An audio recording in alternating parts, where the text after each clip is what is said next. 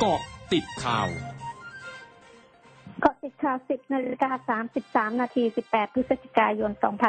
2564 นายธนกร วังบุญคงชนะโฆษกประจำสำนักนายกรัฐมนตรีเผยนายกรัฐมนตรีรับทราบความคืบหน้าการดำเนินโครงการรถไฟฟ้ารางเดียวโมโนเรลสายสีเทา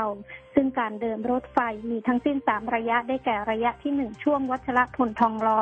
ระยะที่2ช่วงพระโขนงพระราม3และระยะที่3ช่วงพระราม3ท่าพระรวมระยะทางประมาณ40กิโลเมตรคาดเปิดใช้บริการได้ในปี 2573 โดยสนับสนุนแผนพัฒนาโครงการในรูปแบบความร่วมมือลงทุนระหว่างภาครัฐเพื่อเชื่อมโยงเส้นทางขนส่งสาธารณะให้ครอบคลุมพัฒนาคุณภาพชีวิตประชาชนนายสุริยะจึงรุ่งเรืองกิจรัฐมนตรีว่าการกระทรวงอุตสาหกรรมระบุการปล่อยโคมลอยควรยึดถือปฏิบัติตามประกาศมาตรการป้องกันและการรักษาความปลอดภัยของส่วนราชการในพื้นที่อย่างเคร่งครัดโดยจะควบคุมการปล่อยโคมลอยในพื้นที่เฝ้าระวังโดยเฉพาะพื้นที่ใกล้สนามบินเพื่อไม่ให้โคมลอยเข้าไปติดในเครื่องบินหรือลอยเข้าไปตกตามชุมชนจนเกิดความเสียหายในเทศกาลลอยกระทงจึงให้ความสำคัญกับการคุ้มครองประชาชนให้ปลอดภัยจากการใช้สินค้าที่เป็นไปตามมาตรฐานผลิตภัณฑ์ชุมชนด้านนายบรรจงสุกรีธาเลขาธิการสำนักงานมาตรฐานผลิตภัณฑ์อุตสาหกรรมเตือนประชาชนที่ต้องการจะปล่อยโคมลอยในช่วงเทศกาลลอยกระทง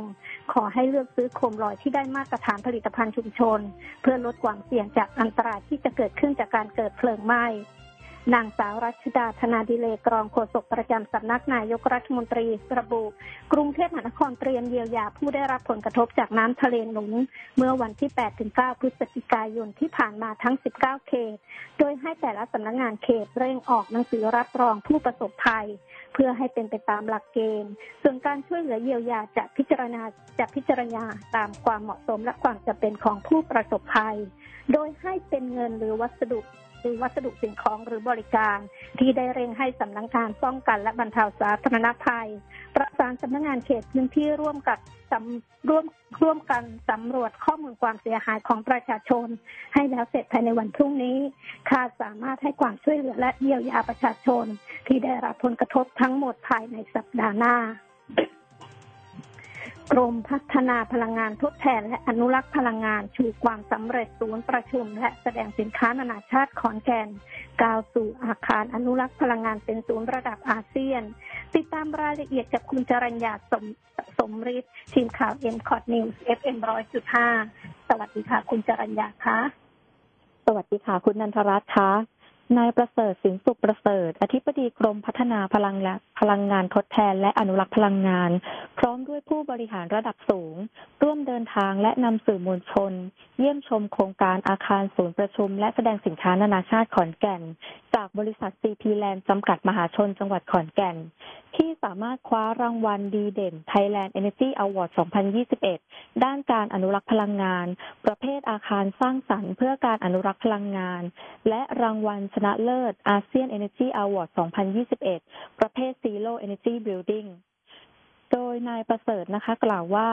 กรมพัฒนาพลังงานทดแทนและอนุรักษ์พลังงานพร้อมจะส่งเสริมการออกแบบอาคารให้มุ่งไปสู่อาคารที่มีการใช้พลังงานน้อยที่สุดโดยปัจจุบันค่ะได้เดินหน้าการออกกฎกระทรวง BEC ที่ว่าด้วยการบังคับใช้เกณฑ์มาตรฐานด้านพลังงานกำหนดให้อาคารที่จะก่อสร้างใหม่9ประเภทนะคะได้แก่สถานพยาบาลสถานศึกษาสำนักงานหรือที่ทำการอาคารชุดอาคารชุมนุมคนโรงมหรสพโรงแรมสถานบริการและห้างสรรพสินค้าหรือศูนย์การค้าที่มีขนาดตั้งแต่ 10,000 ตารางเมตรขึ้นไปต้องมีการออกแบบอาคารค่ะให้เป็นไปตามมาตรฐานหลักเกณฑ์และวิธีการในการออกแบบอาคารเพื่อการอนุรักษ์พลังงานตามข้อกำหนดในกฎกระทรวงซึ่งขณะนี้ได้มีผลบังคับใช้แล้วนะคะในเดือน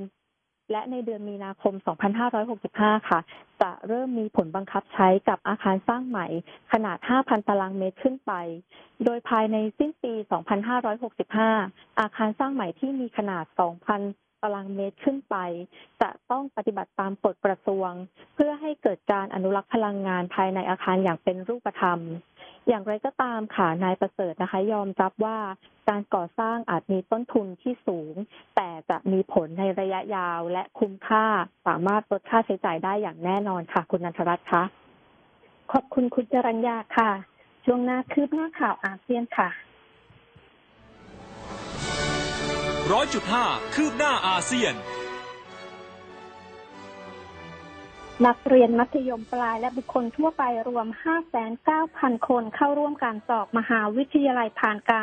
ทางสนามสอบ 1,251 แห่งทั่วประเทศเกาหลีในวันนี้และมีการจัดตั้งห้อง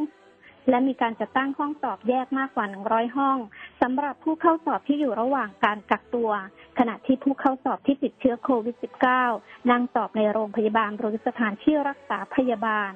ด้านสำนักงานควบคุมและป้องกันโรคเกาหลีใต้รายงานวันนี้จำนวนผู้ติดเชื้อโควิด -19 รายใหม่พุ่งสูงสุดครั้งใหม่ที่ 3,292 รายซึ่งเป็นผู้ติดเชื้อในประเทศ 3,272 รายท่ามกลางการผ่อนคลายมาตรการต่างๆเพื่อการกลับเข้าสู่การดำเนินชีวิตตามปกติอย่างค่อยเป็นค่อยไปภายใต้นโยบายอยู่ร่วมกับโควิด -19กระทรวงสาธารณสุขเมียนมาเผยณวันที่ 16 พฤศจิกายนที่ผ่านมามีประชากรกว่า 10 ล้านคนทั่วประเทศเมียนมาเข้ารับการฉีดวัคซีนโควิด -19 ครบแล้วและมีประชากรกว่า 5 ล้านคนที่รับการฉีดวัคซีนเข็มแรกขณะที่วันนี้มีผู้ติดเชื้อรายใหม่ 843 รายเสียชีวิตเพิ่ม 12 รายทำให้มีผู้ติดเชื้อสะสม 515,559 รายเสียชีวิตทั้งหมด 18,975 รายทั้งหมดคือกอติข่าวในช่วงนี้นันทรัตน์คงนินรายงานค่ะ